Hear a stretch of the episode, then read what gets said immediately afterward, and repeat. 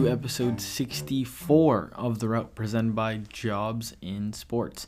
The Route is a glorified sports business coffee chat that has a new guest every episode as they share their experiences and route in sports. I'm Christopher Nascimento, and let's get going.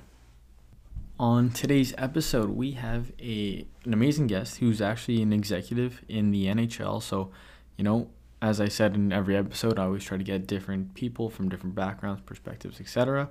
And it's always great to get someone from the top, right? So, um, today's episode is with a senior vice president of the Nashville Predators. That's going to be very interesting, as you know, he, he, was there in the beginning, and he touches on how he was there uh, when when he was just selling tickets at, at the mall. So, very cool story, and interesting to hear how you know um, expansion teams went about in, in the '90s and you know, maybe we can kind of compare it to the teams now, right? With the with the Seattle Kraken, the NHL, um, joining the league in, a, in, in the very short term. So very cool stuff, uh, and, and, a great guest as well, which uh, I really appreciated. Had some tech technical difficulties, but he came back and you know recorded a second one with me, so I really appreciate that. Nat, thank, thanks for doing that. Um, and before we get into today's episode, just a few things as always to cover. Firstly, if you haven't already subscribed or followed the podcast, depending on the platform that you're on, please just take a few seconds to do so now. It's a big help. And beyond that, if you haven't already left a, I believe, a rating on Apple Podcasts, if that's what you're listening on, or even on the other platforms, please rate five stars because uh, the better the rating, the more discoverable it is to, to other listeners. Easy the more discover the more easily discoverable it is, the more guests we can get, etc., etc. It's a snowball effect. So just take a few seconds to do that now. Thank you. And uh, yeah, so that's one of the main things. Also follow us on social media at the Route Sports. That's you know Facebook, Twitter, Instagram, TikTok, and LinkedIn. LinkedIn's uh, I think the biggest one. That's gonna be it's not the biggest one, but it's the one I think that gets um, the most traction and is gonna slowly grow and grow. So that's pretty exciting. And um, what else is there?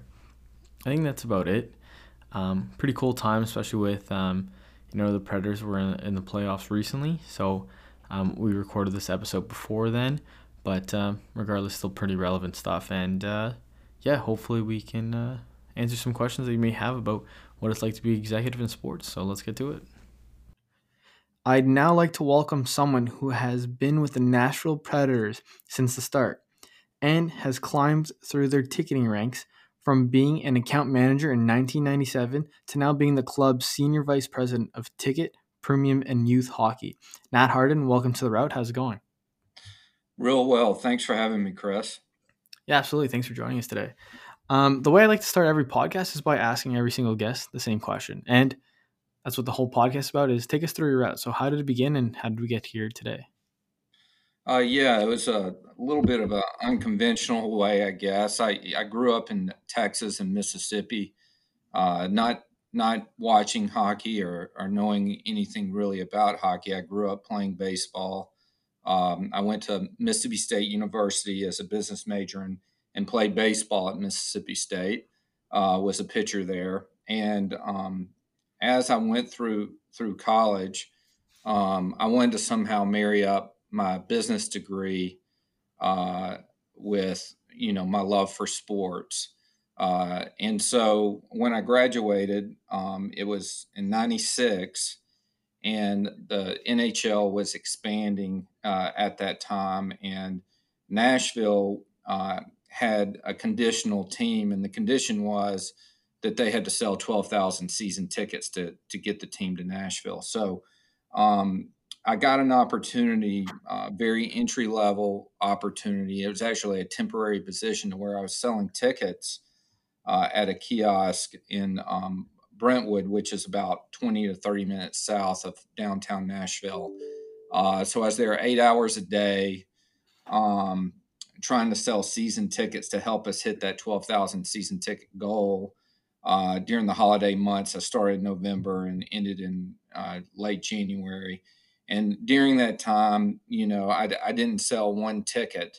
Uh, but what I did was, and it was pretty smart looking back on it, is, you know, I, I didn't want them to forget about me. So I would come in the office in my off time, seeing how I could help or if there's anything I could do just trying to get my foot in the door like a lot of people do when they try to get in this industry. And so when that time was up, they brought me in and you know gave me a phone book and a phone and told me to start making phone calls. And so that's really how how I launched my career. We were fortunate enough, obviously, to sell the twelve thousand season tickets. Uh, and um, I've been here now. I guess it's going on 24 years. Yeah, no, that that's completely amazing, and there's definitely some few questions I wanted to ask just right from the get go there. Um, I guess maybe a big question that a lot of people listening as you know it's a lot of sports business students or you know young professionals who are in their late 20s early 30s how did you come across the job initially? Because that's probably something a lot of people are trying to figure out. Well you know like anything it's it's really who you know and mm-hmm. um, the part of the story i did leave out was i had a friend uh, when I was at Mississippi State that uh, was at Vanderbilt, and he had gotten a job with the Nashville Sounds, which is our AAA baseball team here in Nashville. And I got an internship with the Sounds and met somebody with the Sounds that got uh, a position with the Predators selling tickets. Introduced me to the right person, and um, and that's how I got that um, entry level gig. So it's really, you know, for for people out there listening to it, you know, um, you know, creating a wide network of people uh, that you know is, you know, critically important because a lot of times it's, you know, being in the right place at the right time and knowing the right person that will land you that job that you're looking for, and and so you want to make sure that you create a wide network to be able to to get those opportunities. Yeah, absolutely. That that makes a lot of sense. And kind of building on that, I think you briefly touched on how, you know, even though you weren't able to sell um, any tickets when you're at the mall kiosk for those three months, you still tried to make an impression, and um, you didn't want them to forget about you. So, what kind of things did you do to to make that impression count? Well, I, you know, more than anything, you know, I wanted to um, let the people know that you know I was here to work. Uh, and I would do you know just about anything if it if it helped the organization, whether it's you know standing in a mall trying to sell tickets, whether it's uh, you know taking the trash out or what whatever that they needed me to do. You know, I was here to help uh, and and you know be supportive, and so. Um, and really, that doesn't change from you know trying to get a job to uh, when you're working for a professional organization, you always, you know, want to look at the bigger mission of, of the organization and figure out how you can help the organization receive, you know, achieve that goal. So um, that's kind of been my philosophy all the way along. And, and when you do that over time, people will give you more responsibility and trust you with more things. And um, you know that's how you you advance within an organization yeah for sure and that's pretty interesting to say that because obviously now we're in um, interesting times i guess you could say where there's not that many sports jobs and now more than ever um, you know professional teams when they're looking to hire someone they're going to want people that are you know multifaceted but at the same time i know i've had a number of conversations with maybe students or you know other people that are my age you know looking to you know maybe further their career but it seems though there's almost a wall at some point with people where they say, "Oh, I'm not going to do that. I don't want to do you know the quote unquote dirty work, right? Whether it's like you're saying, you you said you're willing to take out the trash, do whatever that's needed, but um, I think that's oftentimes where it kind of separates people, right? Where you can see who really wants it more and who actually cares about it, right? And don't and doesn't just see this as a nine to five job. No, I couldn't. I couldn't agree with you more. And I mean, you know, you're you're in Ottawa and you know I'm in Tennessee and you know I'm I'm overseeing youth hockey for our organization and I'll, I'll be honest with you I don't even know how to skate. Uh, but but what I do know how to do is and what I've learned is uh, promotion and sales uh, and also um, giving you know people that do know how to skate and do and that do know how to um, uh, teach kids the game, giving them the you know the ability to be able to have um, the flexibility to do that their that their best ability, and me not micromanaging it, and th- them knowing that they're the experts, and in that area and being able to give them the resources to accomplish their goals. So, um, so you know, I guess to your to your point, um, you always want to make sure that you're open to any and all opportunities if you're in this industry, and if given an opportunity, you want to find out where you best fit in and how you can help contribute. And uh, if if you fall short in one area, me skating, you you hire good people to be able to to do that, make do play that role. Yeah, that's an amazing example that you're just you know from what you pre- previously said about how you know you're willing to do anything and you know like you're like I was saying in the title throughout your intro, right, where you're also in charge of um, youth hockey, and even though you can't uh, skate, that's a big part of promotion, probably selling tickets and teaching the game to to that market. So um, that kind of leads me to my next question: is what kind of things are you doing beyond maybe youth hockey? Maybe we can get into that as well. But to kind of further the game, or how did you guys do it initially? Maybe is a great way to start. Yeah, so when we when we first came to Nashville, you know, the philosophy was that we want to educate uh, Tennesseans on the game. We knew the game was fast, and you have some of the best athletes in the world playing it. Uh, so we needed to educate people on the rules, and then nothing sells hockey like being at a being at a hockey game. No billboard or TV commercial is going to sell it like like being here. So uh, the first thing we did was we got out in the community did a lot of hockey 101s and, and educated people on the game. And then we, we got them to the games. And when we got them to the games, we, we made sure that we had headphones that people could pick up and put them on. And we would explain the rules as things happened throughout the game. So, for example, if there was an icing in the game, somebody would come on the headphones and explain what icing meant. And so mm-hmm. we had this whole educational uh, thing in place to make sure that people understood the rules. And we knew when they understood the rules that they would appreciate the skill and athleticism that the players provided and, and they would be hooked. Um, so uh, that that worked. And, um, you know, 10 to 15 years later, you know, I would turn on the radio and you would hear people talking about the power play and making making suggestions on how we could have a better power play. Uh, so so people really in in Tennessee have have taken to the game, uh, the athletes, uh, the type of players we have in our league, and um, and and they love it here. We've we've sold out over 180 consecutive games here in Nashville, and you know, 20 years ago, t- nobody would have thought that we would have been able to to do those kind of numbers, and and I think the credit is really goes to um, you know the the the type of game hockey is and um, the type of skill that the guys uh, put on the ice and really how passionate our fans are towards our organization. Yeah, absolutely. You know, even being here in Canada, right? Completely different um, fan base, I can say. But I know whether it's watching hockey games or listening to sports radio, or even reading articles, they always talk about Nashville, even in Canada, about how it really has changed. Where it seems like there's a a huge energy when people go into the games, and it's one of those stadiums that you have to to go um, take in a game, or how it's one of those marquee markets now for free agents. So definitely see the what was what has been built since you've been there. But w- yeah. within that, you, you also just mentioned how in the la- in the first 10 to 15 years you're able to see that that educational growth where before people were learning about icings and then eventually you know 10 to 15 years later you're on you're listening to radios and they're talking about you know how to adjust the power play as you said.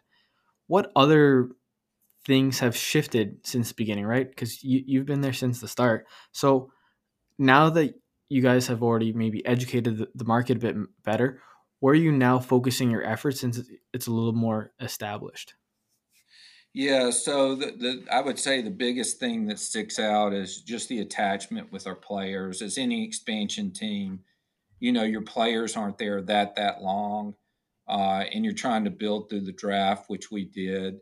Um, and um, as we built through the draft, there's been a real connectivity between our players and the community, and a lot of it's the work that they do in the community.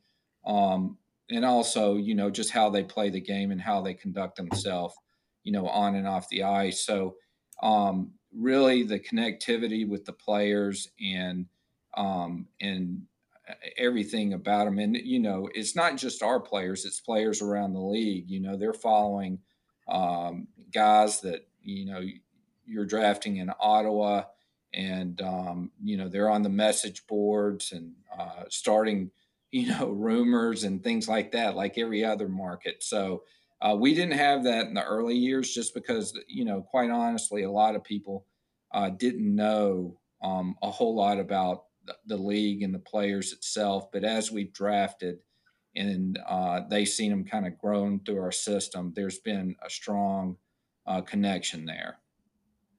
Yeah yeah for sure. And I just, I guess, just going back to your uh, your personal career route. So obviously, as I mentioned in the introduction, you've been able to climb the ranks with the Nashville Predators. Do you mind maybe sharing how you were able to kind of grow within and go from you know manager to director to VP and now um, you know senior vice president? What kind of things do you think really helped you achieve that? Um, you know, I think you know the biggest thing if if you're in an organization um, is um, the to try to understand you know what the organizational goals are and and how you can contribute to the organization achieving those goals. Um, i love my job. Every morning i get up you know i'm excited to come to work. Uh, when i'm not here i'm thinking about new innovative ideas, things that we can do to try to drive more attendance or um, increase buzz within the community uh, on the team or grow youth hockey.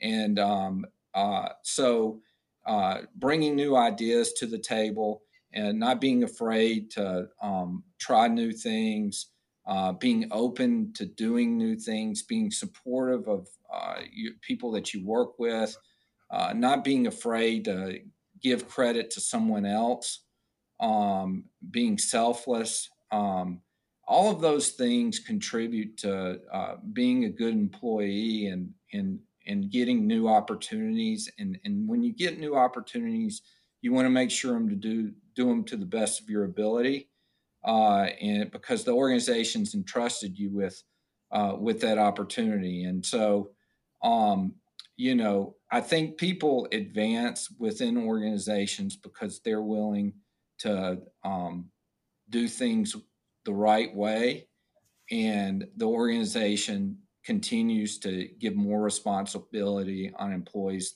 that do things the right way. So, um, there's no simple answer to it, but it's a mm-hmm. combination of all those things that I just said, and um, and uh, I know as a as a as a manager, um, when I'm looking at employees and I need somebody to do something, I, I'm giving it to the guy that I trust that's going to do it right. Yeah, no, that makes a lot of sense. And as you're kind of mentioning, yeah, mentioning that, you know, it's almost like a like a recipe, right? Where there's a bunch of different ingredients that you know makes the perfect dessert, I guess you could say. Um, I don't know if that's the best analogy, but I'll go with it. Um, but yeah, that, that, makes a lot of sense. And clearly, you know, like in sports or specifically hockey, you know, the coach is going to ask the guy who who he trusts the most to go on the ice and you know win the game for them. And I guess maybe to just simplify it a bit more for maybe um, someone who's listening to this podcast, maybe take some advice away from it. Let's say we were to go back 24 years, 23 years ago when you first started with the Predators and you had an opportunity to talk to a younger version of yourself or maybe even someone who's starting off right now in the organization, what would be the one thing out of, you know, maybe all the things that you, you shared that sticks out the most that you say, hey, focus on this and, you know, it'll lead you in the right direction? Yeah, I would say that the, the one thing that I would, one advice I would give myself or somebody young is to, to not be afraid to take on new task and when you do get that uh, task view it as an opportunity to separate yourself from the people around you and do it to the best of your ability um, oftentimes you know kids will look at specific jobs or specific things that you ask them to do and they won't view it as an opportunity. They view it as uh, just something else that they have to do. Uh, when, when in fact it is an opportunity for them to separate themselves from the people around them by the work that they do. And, and so that would be the one piece of advice I would pass along.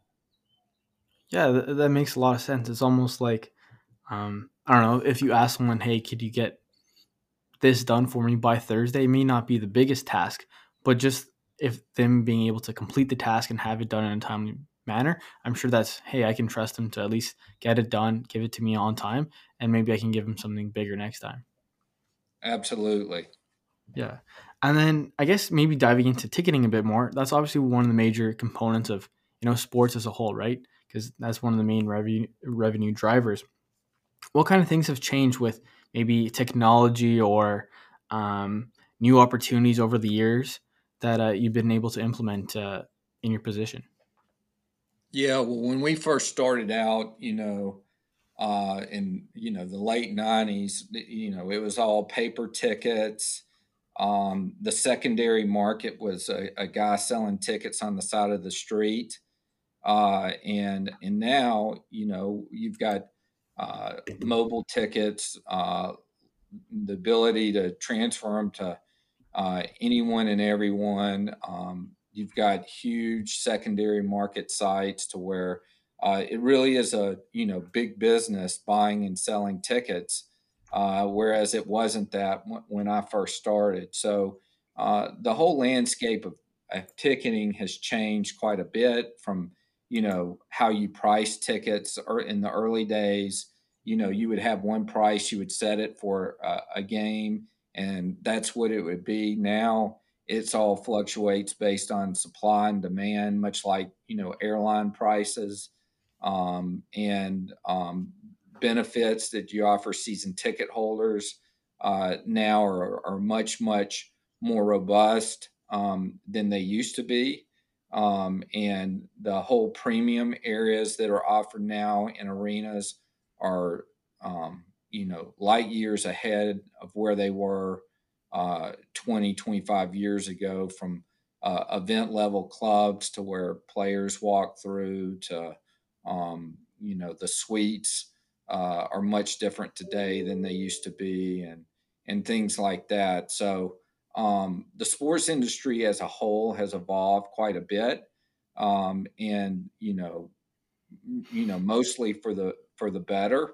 Um, and, and you know, I, I think that it's it's a lot more interesting now than it used to be because of all the changes, and I, I imagine it will continue to change, you know, at just a tremendous rate over the next 20 years as it has in the in the past 20 years.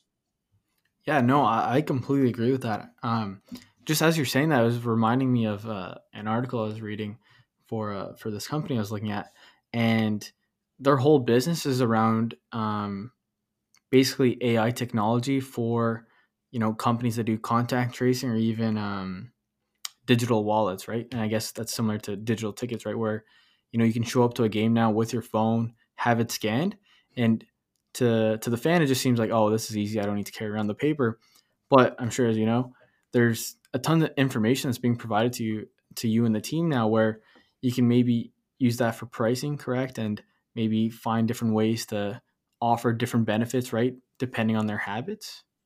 Yeah. And, you know, for example, one of the things that we do now um, that we didn't used to do is we've got a platform uh, called Smashville Rewards, and it's it's you know like a much like a, uh, other rewards programs where you earn points throughout the year based on certain activities that you participate in as a season ticket holder. So, for example, if you go to a watch party at a sponsor location, you would earn points, or if you get to the game uh, a little bit earlier, you would earn points, things like that.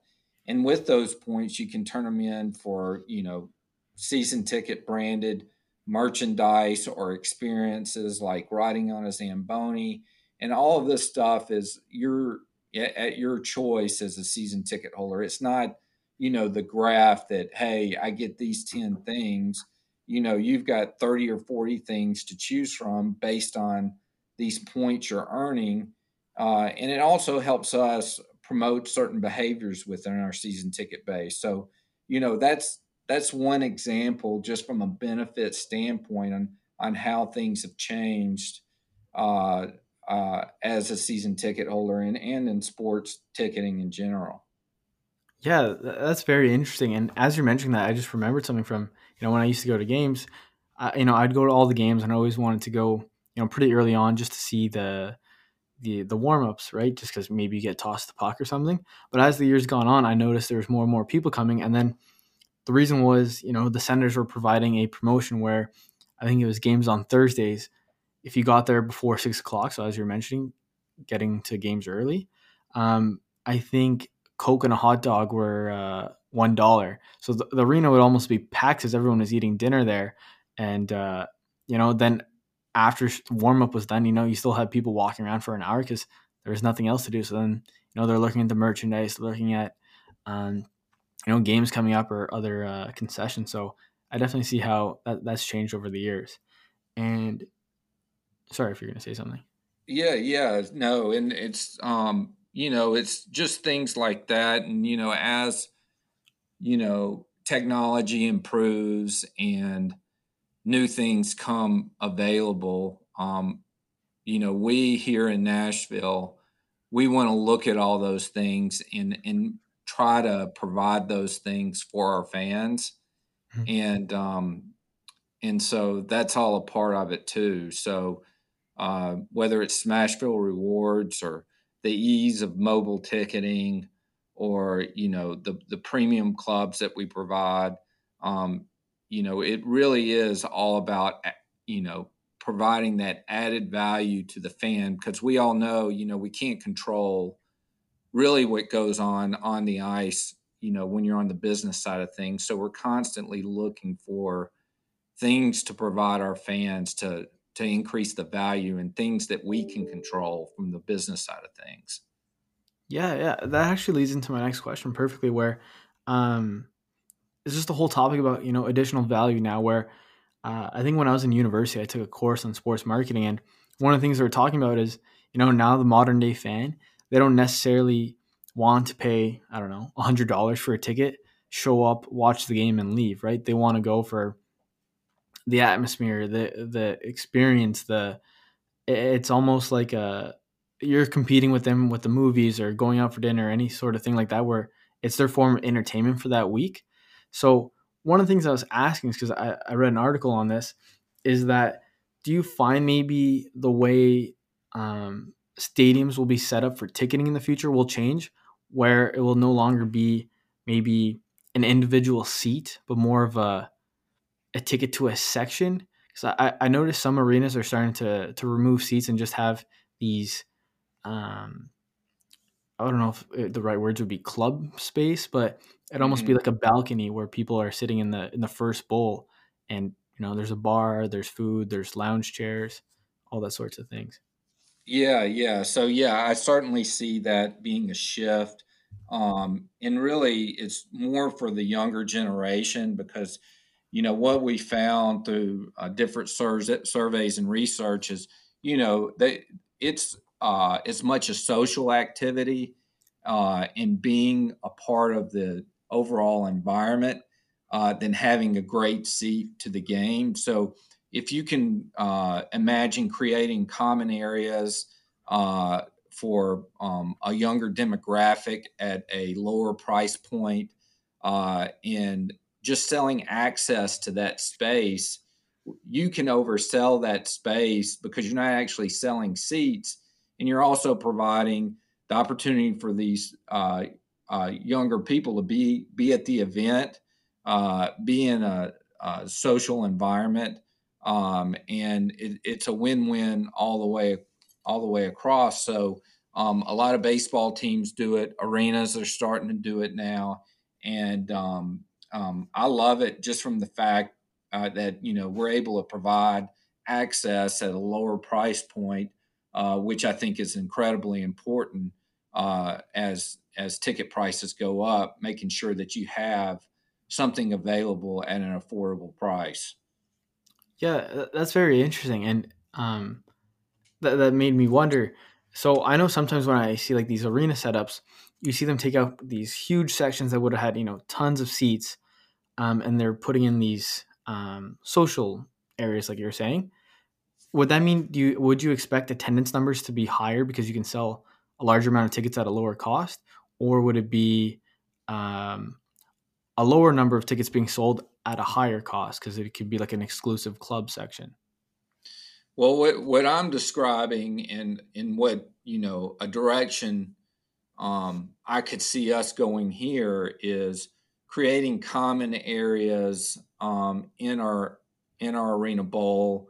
Um, you know that it maybe not taking out a section, but creating an area maybe above the the 300 level to where you know it's a cool common area that people can can gather and stand and watch the game, have access to different uh, food and beverage, uh, and you would sell more um, tickets in that area than you would in a normal section.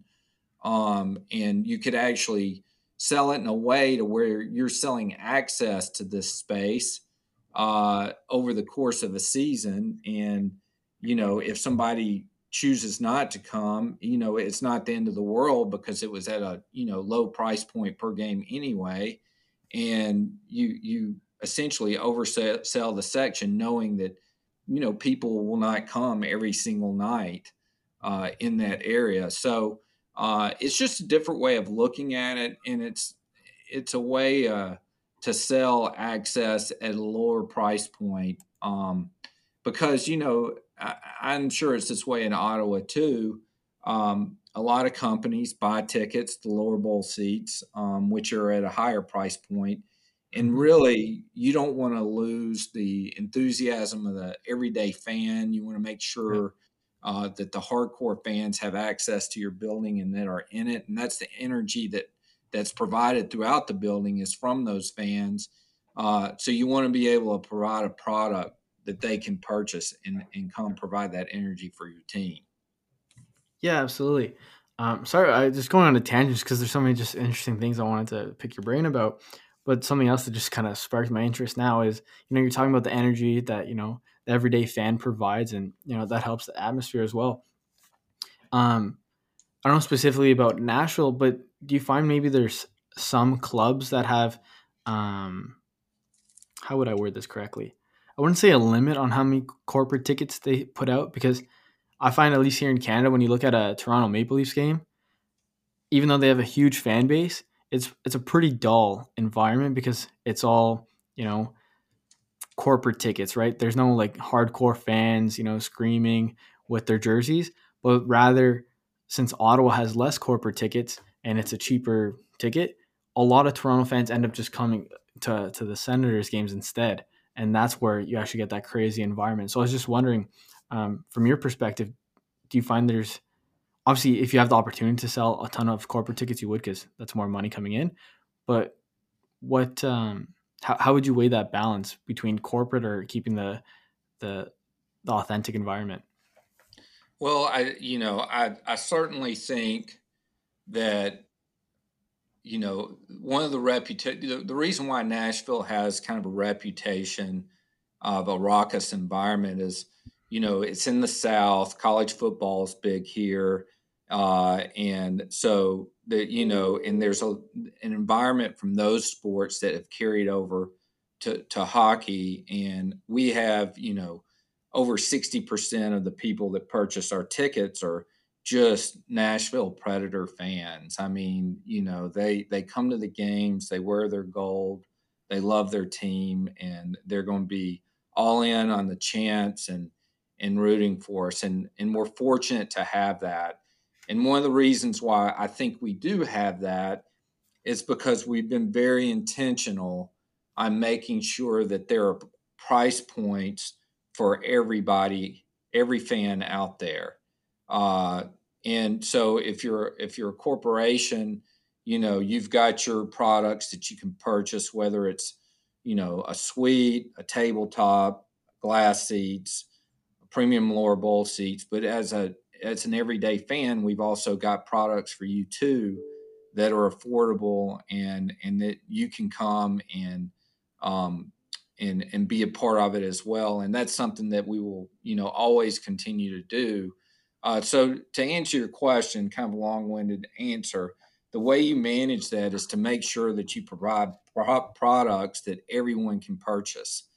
Um, and if you're if you're only going to sell you know high dollar tickets you're going to you, you're going to out you know you're going to price out the every everyday guy and, and it's going to hurt your environment. Yeah no uh, that no problem with the long-winded answer. I i loved it. Like i was just writing things down because i i'm so interested in this. But uh yeah that, that makes a lot of sense. And not to nitpick at toronto but i think that's something that you can notice there where it's not necessarily a a bucket list um stadium to go visit right where I know even like myself, Nashville is definitely a place I hope to, to go to one day to see the the environment. Hopefully in the playoffs sometime soon. But uh, yeah, no, that definitely makes a lot of sense. And I guess just to kind of maybe wrap up the interview a, a bit more, um, I have two final questions that I typically ask every guest. And I know you provided uh, advice throughout this whole episode, but if we kind of maybe circle back, whether it's life, career, or something you could have told yourself at you know 15 whether it's um, sports related or not what's some advice that you would give? Uh, you know what? Uh, quite honestly you know i think it's anyone that um, is successful you know you, you don't turn off your job when you when you leave uh, the office. Um, and you take everything serious seriously and you work extremely hard to be successful. But if i could you know speak to myself at 15 16 years old or whatever um, to you know enjoy it a little bit more and take it a little bit less seriously. And the reason why i say that is because we work in sports entertainment. This is an outlet for people and people, you know, come to your venues to have fun. And, you know, I think the guys that are working there and selling the tickets and doing the promotion should have fun too. And um, I probably could have done a little bit better job of that uh, instead of, you know, worrying about, you know, everything that was going on, just taking a deep breath and just taking it all in. I mean, when we went to the finals in 2017, uh, you know, after being here for you know 20 years, we finally make it to the finals, and uh, it you know we were the eighth seed, uh, and uh, we went on that run, and it was phenomenal, and the whole city and state was behind us, and you know all of that was a blur because I was you know so involved in making sure that uh, things were going the right way and we were doing things the right way. And and looking back, I, I wish I had taken a little bit more in, enjoyed it a little bit more. Yeah, that, that, that makes a lot of sense. Where I, find it's a common theme with you know some of the guests I have on the podcast. When uh, you know, I think a lot of times people, whether anything in life, we're always so focused on the end goal, but then sometimes the most fun part is just you know getting there, right? Kind of experiencing everything, learning, growing, and uh, you know taking it all in. So that makes a lot of sense. And then the final thing that I'd like to ask, obviously you've had, you know, a great career and you've been part of, you know, the Nashville Predators history. So I'm assuming, you know, one day when hopefully you're 100 and something, you're on your rocking chair looking back at your career, what's one story that you find just going to stick out and be like, wow, I can't believe I was able to to do that? Well, I, you know, um, I think it's a it's a culmination of so many different things that's happened here. I mean, we, you know, there was a point that we were um, in Nashville and the team was being rumored to be sold up in Canada in Hamilton, and they were selling season tickets for our team in, in, in Canada, and it hadn't moved yet, or it, it hadn't even been sold yet. Mm-hmm. Uh, and so there was a lot of uncertainty around that to you know the the different work stoppages that um, we've had within the NHL to you know going on unbelievable runs and and uh, uh, you know, winning the President's Trophy, going to the Stanley Cup Finals, uh, watching the fan base grow, watching youth hockey grow um, in Nashville, and uh, the rinks that have been built here and continue to be built here, and, and kids participating. You know, when I, when I sit on that rocking chair, I'm gonna look back at you know just the work as a whole over over that period of time, and um, I think I'll appreciate you know um, where we've come from. You know the days of you know not being able to fill our building and and uh, and the team almost being sold and and and things like that have happened. So um, I think that's what I'll look back on. Yeah, I could only imagine what that would be like. But no, yeah, this has been amazing, and I can't believe it's already been forty minutes. I felt like time just flew by.